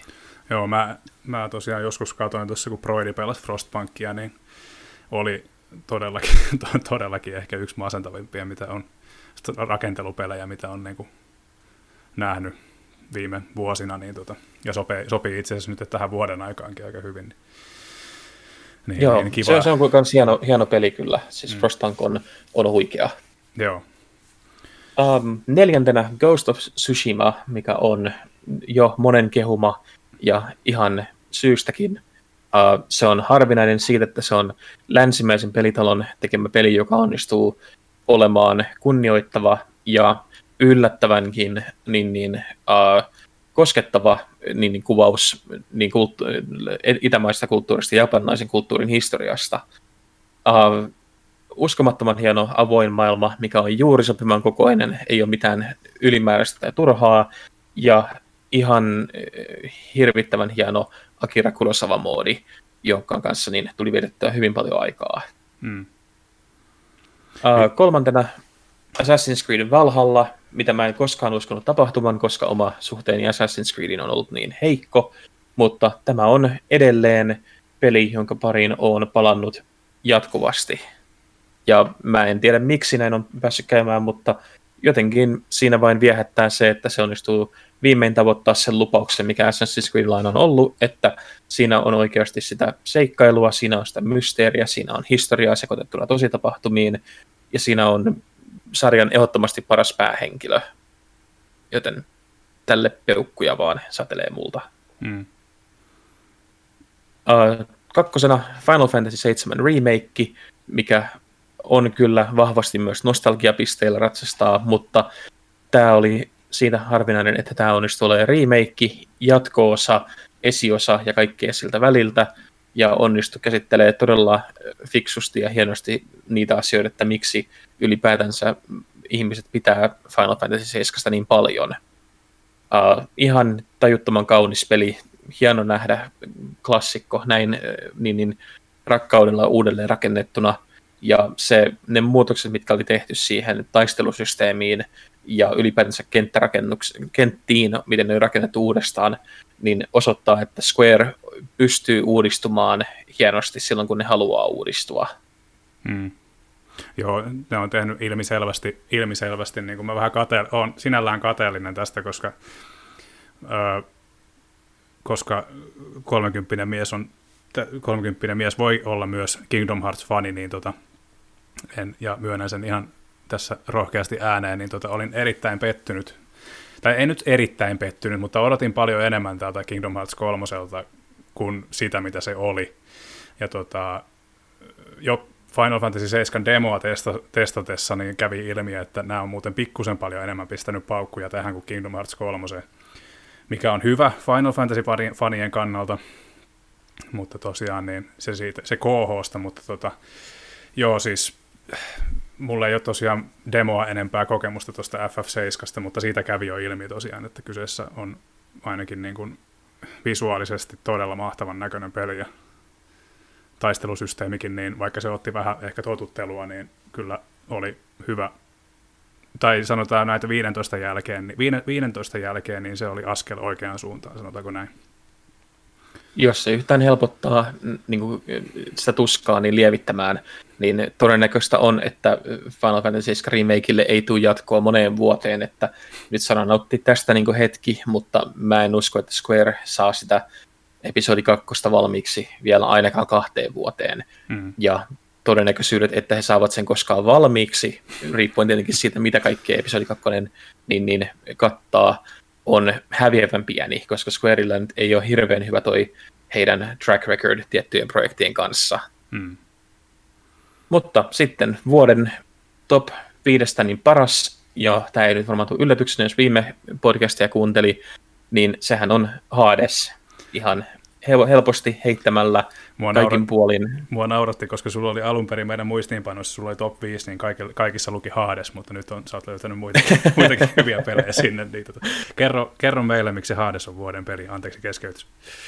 Ei, siis Hades on, äh, siis se on vain, jos voi sanoa, niin se on täydellinen peli. Se ymmärtää, miksi, mikä, tai mikä tekee pelistä hyvän, se ymmärtää, mikä on sopiva vaikeusaste, se antaa jatkuvasti niin kannustusta, että niin sitä haluaa pelata enemmän ja enemmän. Se on peli, minkä pystyy, mistä pystyy nauttimaan, vaikka sen pelaisi läpi, koska siellä on niin paljon lisää löydettävää sen jälkeen. Siinä yhdistyy toimintapeli, seikkailupeli, elementtejä roolipeleistä, siellä on deittisimulaattoria, siellä on kasvutarinaa ja se on tulvillaan niin älyttömän nokkelia ja oivaltavia uh, ideoita ja tämmöisiä väännöksiä mytologiasta. Uh, mä oon pelannut sitä helposti jonkun 30 tuntia nytten uh, PCllä, sitten pelannut vielä toiset 10 tuntia konsoleilla sitä. Mä oon käännyttänyt kaikki meidän talossa pelaamaan sitä, ja mä luulen, että mä tuun vielä nauttimaan ja ylistämään sitä monta vuotta putkeen, koska se on vain kaikin puolin sellainen, sellainen tuote, mikä tulee vastaan pelialalla niin kuin ehkä yksi ky- kymmenessä vuodessa vastaavanlaisia. Muitakin hyviä pelejä tulee ja on tänäkin vuonna tullut hirvittävät määrät, mutta mikään ei vaan pääse lähellekään Haadesta. Mä en muista, käytettiinkö tätä vertausta jo viimeksi, mutta tota, että Hades on ilmeisesti peli niille, jotka, jotka Rokuelitet ei, vai Rokuelaikit, mä ikinä muista kumpaa tässä tarkoitetaan, mutta kumminkin heille, jotka ei, joita ei yleensä kiinnosta tämä genre tippaakaan, niin tämä on jopa heille erittäin niin kuin, varteen otettava hankinta. Joo, koska se on just siinä että toisin kuin monet, monet muut roguelideit, niin tämä ei rankaise sua silloin, kun epäonnistuu. Hmm. Se, se kokee, että epäonnistuminen vaan on vain yksi askel kohti seuraavaa onnistumista. Ja se tekee niin, kuin niin ison muutoksen sille uh, kokonaisuudelle. Missään kohtaa ei tule turhautuminen, että nyt joutuu aloittaa alusta, vaan tulee enemmänkin fiilis, että no ei se mitään, mulla on nyt tavaraa, millä pääsen taas pidemmälle ensi kerralla. Hmm. Ja se on niin iso, iso juttu, minkä ne on seli, niin selättäneet tällä pienellä muutoksella. Hmm. Ah, mutta jos pitää vuoden pettymys sanoa, niin se alun, mulla oli alun perin toinen peli tässä, mikä olisi varmasti aiheuttanut ihan yhtä paljon närää, mutta nyt on pakko sanoa, nyt kun on, on läpi peli, että Cyberpunk on se vuoden pettymys ihan sen takia, että siinä on potentiaalia paremmaksi peliksi. Hmm. Mutta samaan hengenvetoon sanon, että mä odotan hyvin innolla nähdä sitä, että onko Cyberpunk ensi vuonna vuoden yllättäjä. Eli kaikki, kaikki mahdollisuudet on, että CD Projekt päivittää peliä ja että siitä tulee niin parempi kokonaisuus niin, että ensi vuonna voidaan puhua siitä jo sitten ihan eri tuotteena. Hmm. Meinaat siis tätä Game Awardsin kategoriaa vuoden yllättäjä vai ylipäätään niin kuin vuoden yllättäjä?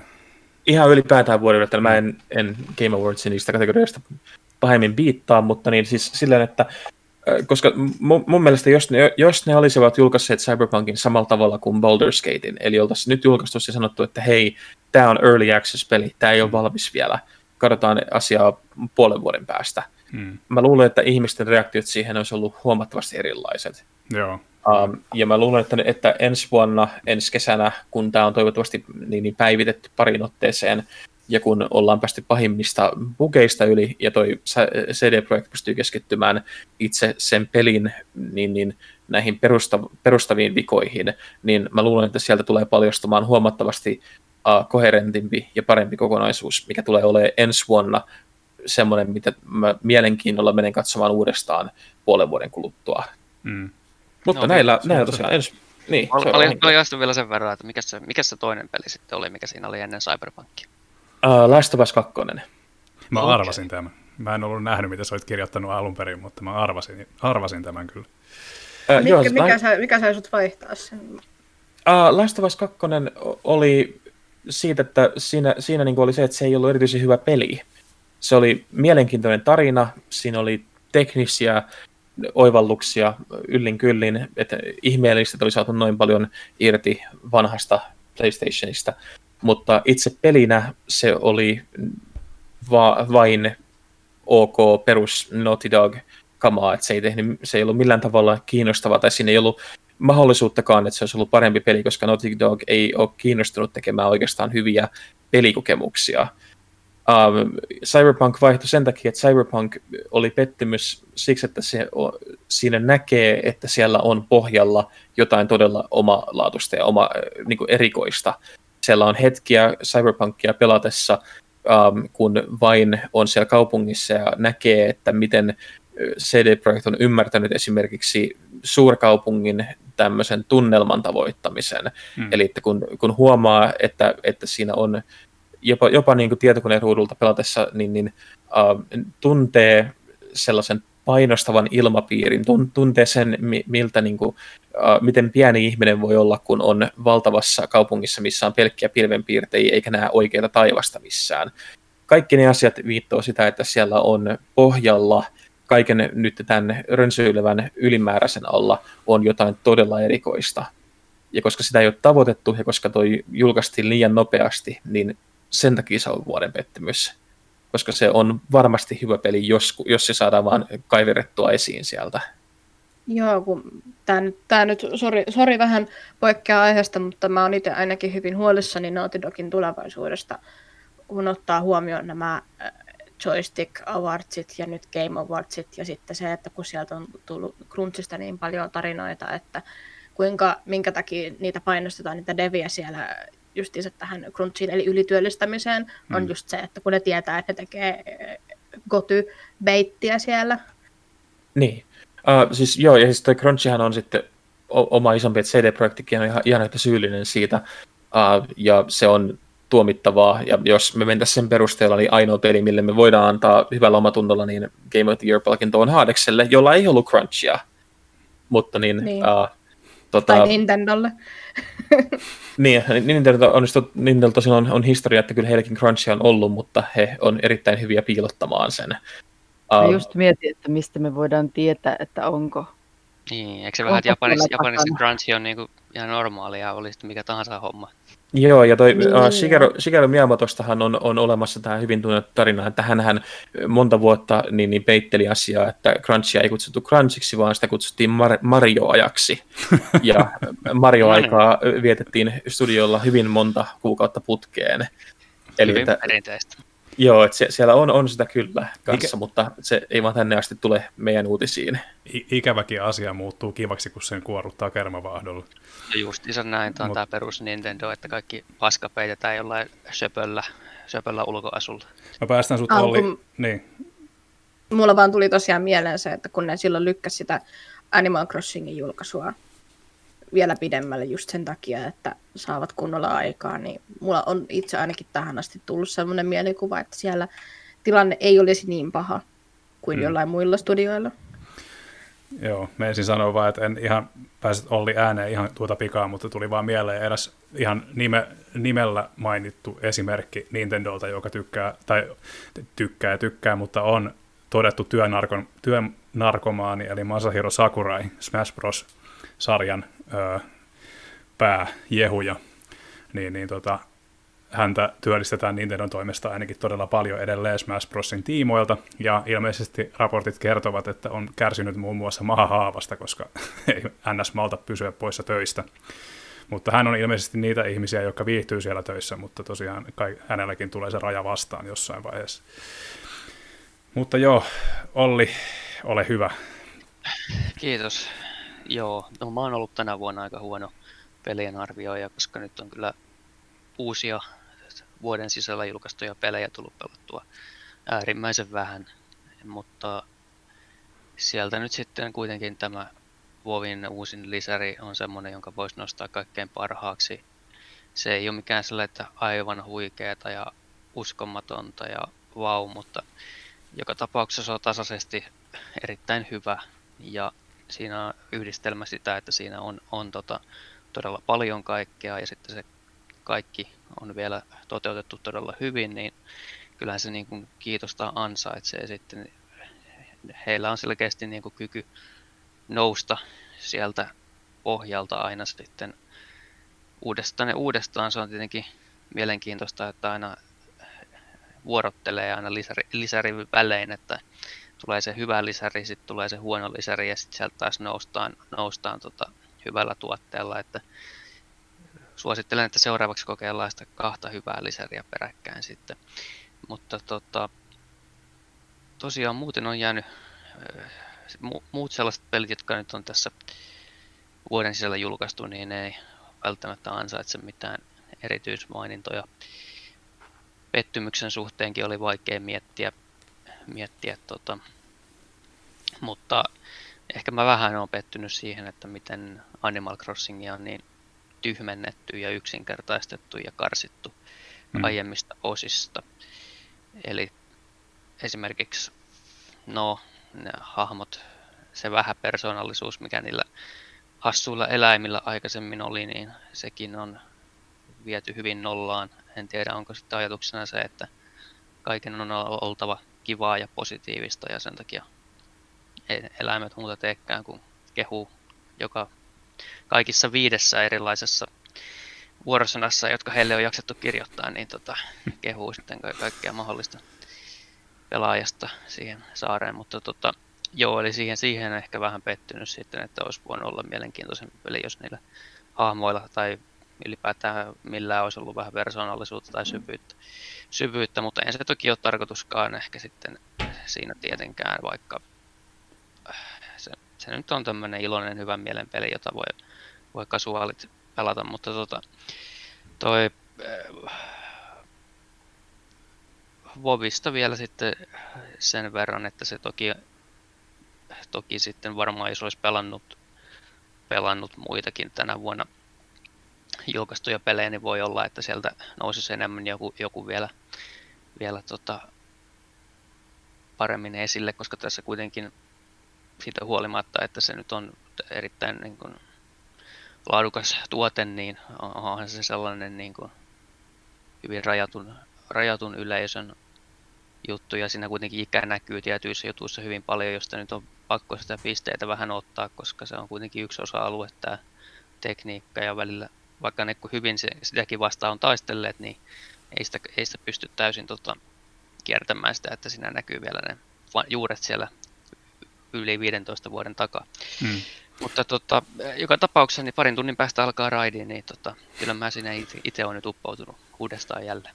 Tota niin, mä mietin tuota Vovia tuossa aikaisemmin päivällä, että tosiaan kun siellä on tässä kyseisessä, tämä kyseinen peli on, koska se julkaistiin alun perin 2004, niin, niin tota, se sarja tai pelissä on nyt käyty aika lailla kaikki paikat läpi, että on oltu merellä ja on oltu siellä sun täällä, niin mitä luuletko, että tota, vielä tulee uusi lisälevy, jossa taas keksitään joku uusi paikka vai onko seuraava, seuraava tota, lisälevyn aiheena sitten niin sanottu nollaus, eli kaikki alkaa alusta vai miten sä luulet, että mihin toi sarja lähtee tuosta? No ei kaikki sinänsä alusta ala, mutta kyllä sitä nyt on jo muutaman lisärin ajan vähän toivottu, että josko ne nyt sitten tekisi sellaisen, jossa ne uudistaa sitten sen alkuperäisen alueen silleen vastaamaan näitä vuoden 2020 standardeja vähän paremmin, että, mm. että tuota, tekee niistä alueista sitten yhtä kauniita kuin ne ovat nämä lisäreiden alueet, se on yksi vaihtoehto ja Ja tota, no, tota, tota, he ovat jo tähän mennessä keksineet aivan päästään uusia, uusia tota, paikkoja ja alueita, minne, minne hypätä, niin luotan, että vielä riittää sitten se tuleviikin paketteihin näitä ideoita. Hmm. Kyllä. Tota, tota. Oliko siinä, siinä vuoden asiat? Joo, ei tässä tosiaan sen verran, kuten sanoin, rajattu valikoima, josta valita, niin ei tässä sen enempää. Selvä homma. No sitten Tarja, ole hyvä. Mikä, oli, mikä säväytti armon vuonna 2020 ja mikä aiheutti armottoman pettymyksen? No, mulla on vähän sama kuin Ollilla, että tota, on kyllä hävettävän vähän tullut uusia pelejä pelattua tänä vuonna. Mutta se on tuo, kun on tota, alkanut opiskelemaan pelien tekemistä, niin sit se niiden pelien pelaaminen on jotenkin jäänyt, mikä on sinänsä aika ironistakin. Mutta tota, Jedi Fallen Order on mun tämän vuoden peli kyllä ehdottomasti. Et se oli jotenkin semmoinen, mistä mä nautin ihan tosissaan ja kovana Star Wars-fanina ihan pikkutytöstä asti, niin oli jotenkin aivan ihana sillä saa se sama tunnelma, mikä mun mielestä Star Warsissa on aina ollut, niin myös sen pelin kautta. Mä vähän pelkäsin, että siitä voisi tulla se vuoden pettymys, mutta ei onneksi tullut. Mm. Se on kyllä, joo. Kun Souls, Souls-sarja on myös itselle hyvin rakas, niin jotenkin se yhdisti sen, ne kaksi sellaista mun niinkö. Toi on kyllä totta, että siinä oli hyvä tunnelma. En edes maininnut sitä tuossa aiemmin, mutta se kyllä ammen, tai niin kuin vangitsee sen Star Warsin tunnelman erittäin onnistuneesti kyllä. Ne kun pääsi yli siitä kauheasta karttasysteemistä, jonka takia mä olin eksyksissä miljoona kertaa, tai ehkä se johtuu vaan siitä, että mä oon niin huono, mutta tota... Kuule, älä yhtään sano tollaista, koska mä, mä olin siis, en mä nyt tosielämässä mikään maailman paras suunnistaja ole, mutta siis kyllä mullakin oli vaikeuksia välillä sen kartan kanssa, että, että tuota, et, ole, et ole yksin tämän ongelman kanssa. Jonkun kerran joku backtrackkääminen, niin vähän pisti sillä ketuttamaan näin sievästi sanottuna, mutta että ihan sama se silti, se on ehdottomasti mun, mun vuoden peli. Ja tota, sitten kyllä täytyy antaa kunnia mainita tuolle Astros Playroom. Hmm. Et se oli jotenkin sellainen kokemus. Ihan vaan rupesin huviksi niistä testaan. En edes tajunnut, että se on niinku oikeasti ihan pelipeli. Vaan ajattelin, että okei, mä kokeilen tätä Pleikkari uutta ohjainta – koska tämä nä- näyttää olevan sitä varten. Ja se olikin ihan älyttömän ihana. Ja se oli tosi kiva ja mä nauroin ihan ääneen ja mä hihkuin ja musta tuntui, että mä jotenkin sain sen lapsuuden kasibittisten NES-pelien pelaamisen kokemuksen sen kautta. Jollain tavalla se samanlainen semmoinen, että ihan täpinöissään ja onnessaan ja melkein kyyneleet silmissä, kun oli jotenkin niin siistiä ja kivaa. Hmm. Sitä suosittelen kyllä testaa, jos ei ole testannut vielä. Ja Pleikkari se omistaa tai sitten kun sen hankkii. Joo, se varmasti tulee ensimmäistä joukossa testattua, kun se laite joskus tähän huusholliin tulee. Ja sehän on tosiaan, en, onko sitä mainittu aikaisemmin, mutta sehän on tosiaan täysin ilmainen ja konsolin mukana tuleva ö, tuotos, niin tota, sekin, mikä sen parempaa kyllä se nimenomaan sitten yllätti, että okei, että se oli oikeasti ihan siis kunnon peli. Hmm. Ja tosi paljon kaiken näköistä kivaa hommaa. Oletko myös sitä mieltä, että se, jos sitä sanoo, kun sitä on monesti kutsuttu myös teknologiademoksi, niin onko, oletko itse sitä mieltä, että se teknologiademo-termi on vähättelevä tässä tilanteessa? No tavallaan joo. joo. Mut kyllä mä ymmärrän. On se, onhan se sitäkin toki. Siis hmm. en mä olisi ikinä voinut uskoa, että silloin kun aloitti pelaamiseen 30, no reippaat 30 vuotta sitten. Ja nyt sitten kun pääsi kokeilemaan tätä Pleikkari Vitosen ohjanta, niin olihan se mulle sellainen jotenkin, en mä tiedä. Onhan se ihan käsittämätön. Hmm. San, sano ihmiset mitä sanoo, mutta kyllä se on mielestäni ihan mullistava kapistus. Joo. Mutta noista vuoden pettymyksistä sanoisin, että se olisi se, haluatko miljonääriksi, mutta kun en mä siltä mitään oikein oottanutkaan, niin ei sinne hirveänä voinut pettyä. Mutta ehkä niin, että se pettymys oli enemmänkin siitä syystä, että kuinka, kuinka huonosti tämmöisen konseptin voi tehdä. Joo, luulin, että sitten tuli meidän perheelle uusi sellainen ajanvietto juttu, mutta ei kiitos. Joo. Siinäpä se, että noin vanhat suosikit mulla pyörii vaan jatkuvasti tuollaiset ajantappopelit, kuten Loli ja Rainbow Six Siege ja Apexia jonkun verran on tullut mm. pelattua. On sellaisia, niin kuin sanoin tuossa sarjojenkin katsomisen suhteen, että tämä voisi olla vähän tällainen, että kun haluaa jotakin viihdettä, oli se sitten pelejä, sarjoja, leffoja, niin sitten mä menen vähän sieltä, missä aita on matalin. Mm. Ihan sen takia, että haluaa jotenkin lyödä ne aivot ihan täysin narikkailla ajattelematta. Sitä tukeutuu tuttuun ja turvalliseen. Niin. Kyllä, sellaiseen helppoon. Mm. Kyllä vain. Jees, tota, siinä taisi olla koko jengin vuoden parhaat ja pahimmat niin sanotusti. Tota, otetaan seuraavaksi käsittelyyn sitten tämmöinen Twitteristä poimittu juttu, eli tosiaan ää, monet ihmiset on huomannut, että heidän uppaamiaan Nintendo-biisejä on alkanut katoilemaan YouTubesta aika tehokkaasti. Eli Nintendo kiusaa taas jälleen kerran pienempiään ja tosiaan poistelee kerta toisensa perään ö, muiden uppaamia videopelisoundtrackeja, joissa on tosiaan musiikkia heidän omista peleistään. Ja, ja ei siinä heillä on täysin oikeus tehdä näin, mutta eikä kukaan varmaan halua tehdä, tehdä hallaa Nintendolle tahallaan, mutta Nintendo ei niitä itse missään julkaise, niin ja kun ihmiset haluaisivat vilpittömästi kuunnella tätä musiikkia jossain määrin, ja itsekin opiskelujen ohessa monesti kuuntelen näitä rauhallisempia melodioita, niin mitä olette mieltä, miksi Nintendo istuu musiikkimateriaalinsa päällä niin hanakasti ja miksei, mikseivät he halua musiikkia enemmän kuuluviin internetin syövereihin. Ja lopuksi voidaan kysyä, että miksi Sega tekee tämänkin asian paremmin. Ja terveiset vain uutispäällikkö Jaakolle tässä vaiheessa. Ja Jaakkohan on oikeassa, sillä Segalla on Spotifyssa Vinot Pinot pelimusiikkia kuunneltavana. Koska Nintendo elää 90-luvulla. Mulla on pieni foliohattoteoria tästä asiasta, minkä mä oon jakanutkin tänne meidän skriptiin. Kerro myöskin yleisölle. Joo. Ei, mä ajattelin, että jos jollain muulla olisi, olisi ollut jotain lisättävää, niin olisin antanut vuoron sitten, mutta kerron sitten nyt, että monethan epäilee tästä, tästä, että mikä tässä on takana, on se, että Super Smash Bros. Melee turnaus joku nimellä Big House, niin, niin peruttiin, koska siinä käytettiin tota noin, semmoista modia, joka mahdollistaa, että voi pelaa Super Smash Bros. Meleetä, joka on siis Gamecube-peli, niin voi pelaa perkossa, koska luonnollisesti ei voi pelaa Meleetä, tota noin, anteeksi, ei voi pelaa Meleetä nykyään niin kuin missään isoissa halleissa, koska pandemia, niin, niin tämä sitten niin kuin, monet on hyvin säikähtänyt tätä Nintendon päätöstä niin kuin vetää tämä turnaus alas, koska sen takia, että käytetään tätä nettipelimodia, koska noin, ei tätä turnauskeneä voi sitten millään muulla ylläpitääkään. Ja sitten myöhemmin, kun, myöhemmin, kun tota noin, tästä oltiin vähän rauhoituttu ja sitten oli Splatoon-turnaus tulossa. Ja Splatoon-turnauksessa tota noin, monet joukkueet sitten pisti, muutti vähän joukkueen nime, nimeäänsä sellainen, että tota jotenkin niin kuin Super Smash Bros. melee teemaiseksi tai hashtag free melee, niin, niin Nintendo sitten veti tämän Splatoon-turnauksen striimin pois, mutta se turnaus kuitenkin käytiin.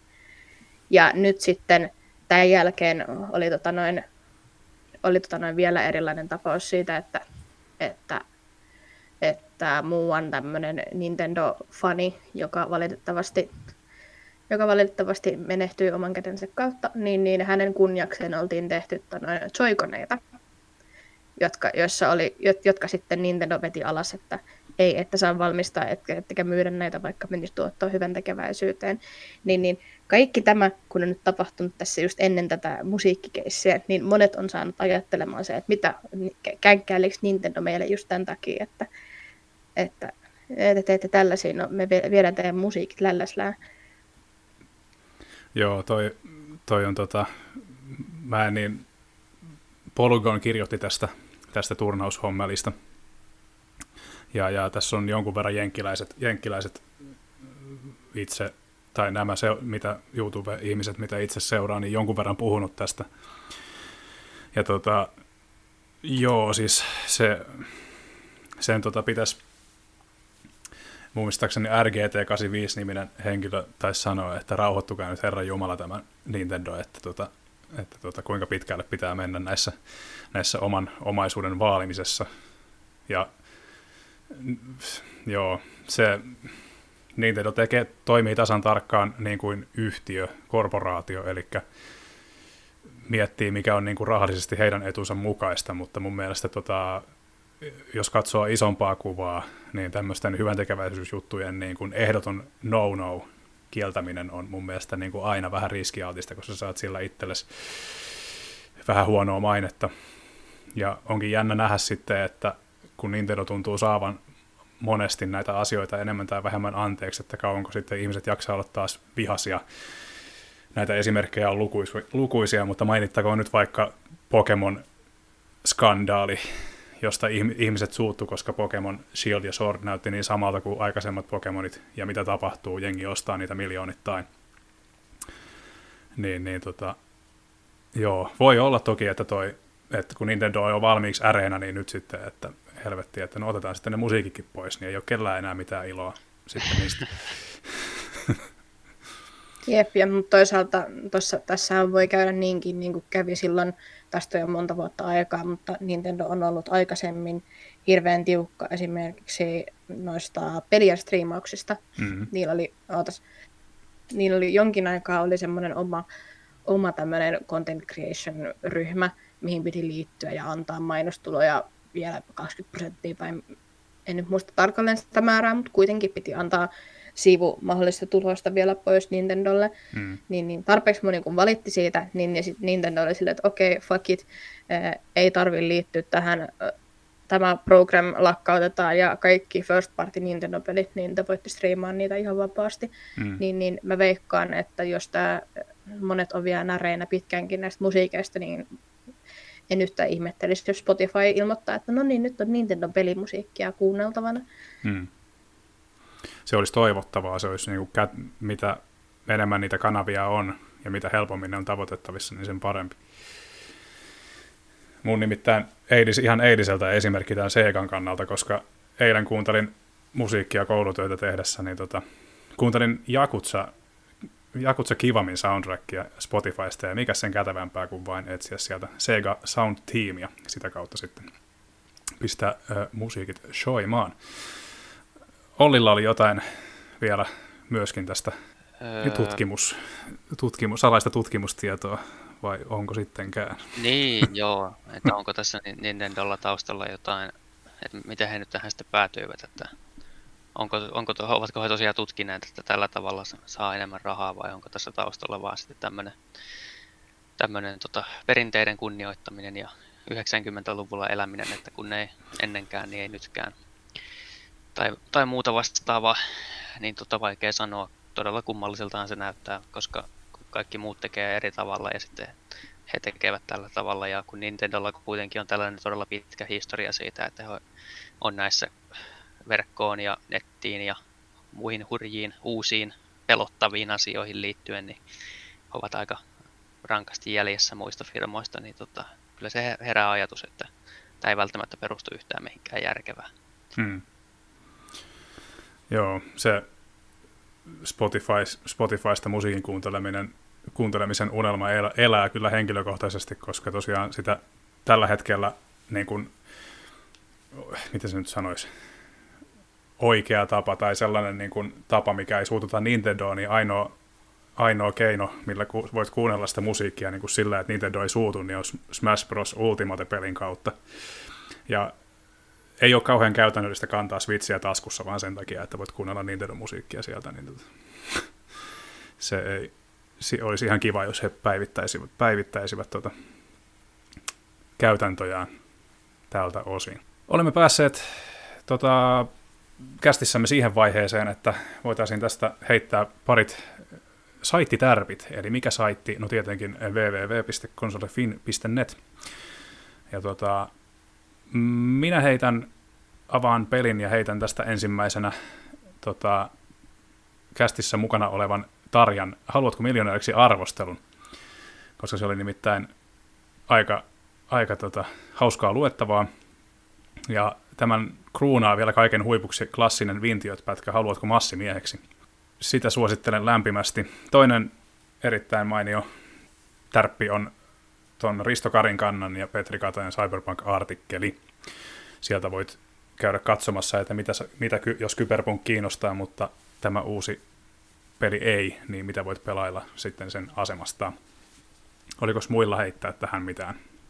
Mä haluan vinkkaa taas toista Tarjan kirjoittamaa juttua. Hmm. Tätä pelin kehityksen tota, noin, maailmanmestaruuskisat 2020. Tässä on siis, on siis artikkelisarja, jossa, jossa Tarja on haastatellut tämän kisojen noin osallistuneita tiimejä ja kysellyt heidän peleistä asioita. Onko tästä Tarja tulossa vielä lisää artikkeleita? Toivon mukaan on tulossa. Ollut vähän, en tiedä onko se tämä vuosi 2020, mikä sen tekee, mutta tota, tekijöitä on ollut hirveän vaikea saada kiinni. Nämäkin tyypit, tiimit ja yksittäiset henkilöt, jotka on osallistunut pelin kehityksen maailman, maailmanmestaruuskisoihin, niin he jotenkin on vähän niin kadonneet sitten sille tielle. Sen jälkeen kun ne on osallistuneet, vaikka olisivat viikkoäänestyksiä voittaneet, niin silti se kommunikointi on jotenkin, se on jäänyt hyvin yksipuoliseksi, että ollut aivan huippua, että niinkin moni on jaksanut vastailla ja on ottanut puhelua. Useimmat on halunneet vain kirjallisesti vastata kysymyksiin. Ehkä kaikki on vähän väsyneitä. Mutta tota, joo, toivon mukaan jatkuu ja ehkä vielä ensi vuoden puolellakin sitten, että siellä olisi kuitenkin monta sellaista tosi kiinnostavaa tarinaa ja jos saisi kaiveltua vähän semmoista vielä niin henkilökohtaisempaa juttua irti, irti näistä kehittäjistä, niin se olisi ihan huippu. Hmm. Toi kuulostaa mielenkiintoiselta. Mä oon jostain syystä missannut tuon artikkelisarjan aika, lailla, aika lahjakkaasti, niin tota pitääpä katsoa, mistä on, mistä on kysymys. Mä oon sitä vähän sillä varjoista hukannut tulemaan sinne aina, että sitä ei Joo. ole kauheasti mainosteltu missään. Joo. Mitäs muut? Nakkeleeko muut jotain sieltä tärppejä?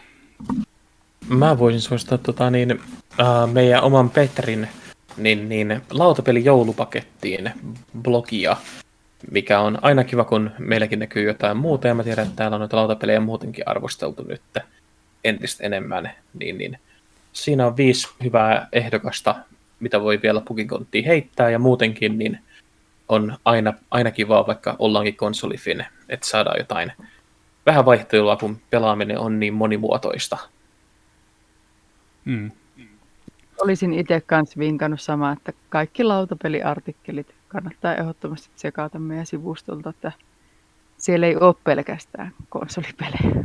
Hmm. Täällä on myös söpökoirakuva, siksi kannattaa myös lukea ehdottomasti. Noita lautapelihommia on ollut viime aikoina aika, aika useampia, niin tota, ehdottomasti vaan tsekkaamaan, jos kiinnostaa.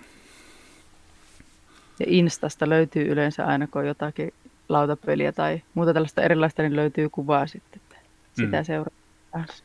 Esitelläänkö me sitten meidän sitä seuraavaan kästiin tulevaa kysymysvastausosiota? Teemme näin. Eli tota, Konsolifin podcast jää tauolle, tau, joulutauolle ja palaa asiaan sitten seuraavan kerran ensi vuoden puolella, joten tarkoituksena on, tarkoituksena on tota, seuraavassa jaksossa ottaa vastaan ö, lukijoiden kysymyksiä. Ja tuota, siitä, mitä missä milloin niitä saisi esittää, niin tulemme, tulemme mainitsemaan asiasta sivustolla, johon voi laittaa suoraan kysymyksiä ja varmasti myöskin someen, someen tota, tämän uutisen tiimoilta. Ja tarkoituksena oli myöskin tehdä Discordiin ihan kysymys, kysymys tota, kanava, mikäli oikein muistan. Joo, niin sitä oli puhetta ja varmaan nytkin voi, kun nytkin voi sitä sanoa, että kun tämä, sitten kun julkaistaan tämä jakso, niin meillähän on kommenttiosio aina jokaisen artikkelin ja muun vastaavan kohdalla, niin mielellään siihenkin voi jättää jo kysymyksiä, jos tulee mieleen. Hmm. Kyllä, siinä varmasti Some... tehdään. Hmm. Somessa kun tägäilee, niin meistä varmasti joku myös hoksaa. Kyllä varmasti. se tä- täkäämisen avulla aina varmistaa sen, että kysymys ei katoa sinne jo, katoa pittiavaruuteen. Jees, tota, ruvetaanko pistää hommaa pakettiin pikkuhiljaa? Eli tota, Näin tehdään. Eli tota, kiitoksia kästiläiset. Tämä on tämä syksy ja talvi on ollut oikein mukavaa aikaa. Nyt on aika rauhoittua edes hetkeksi aikaa, jos vain suinkin kykenee. Öö, oli hyvin mielenkiintoinen vuosi. Kaikki voi varmaan olla samaa mieltä siitä, että toivottavasti ensi vuosi on näin niin kuin pelien ulkopuolisen elämän osalta vähän mukavampi. Öö, kiitos kuulijat, kiitos kästiläiset ja tosiaan meidäthän löytää verkkosivulta www.konsolifin.net ja somesta Facebook, Twitter ja Instagram ja tosiaan Discordista myöskin voi tulla keskustelemaan. Öö, minä sanon tässä kohtaa, että hyvää joulua ja onnellista uutta vuotta. Muistakaa syödä hyvin ja nukkua tarpeeksi. Mun puolesta se on nyt. Moi moi.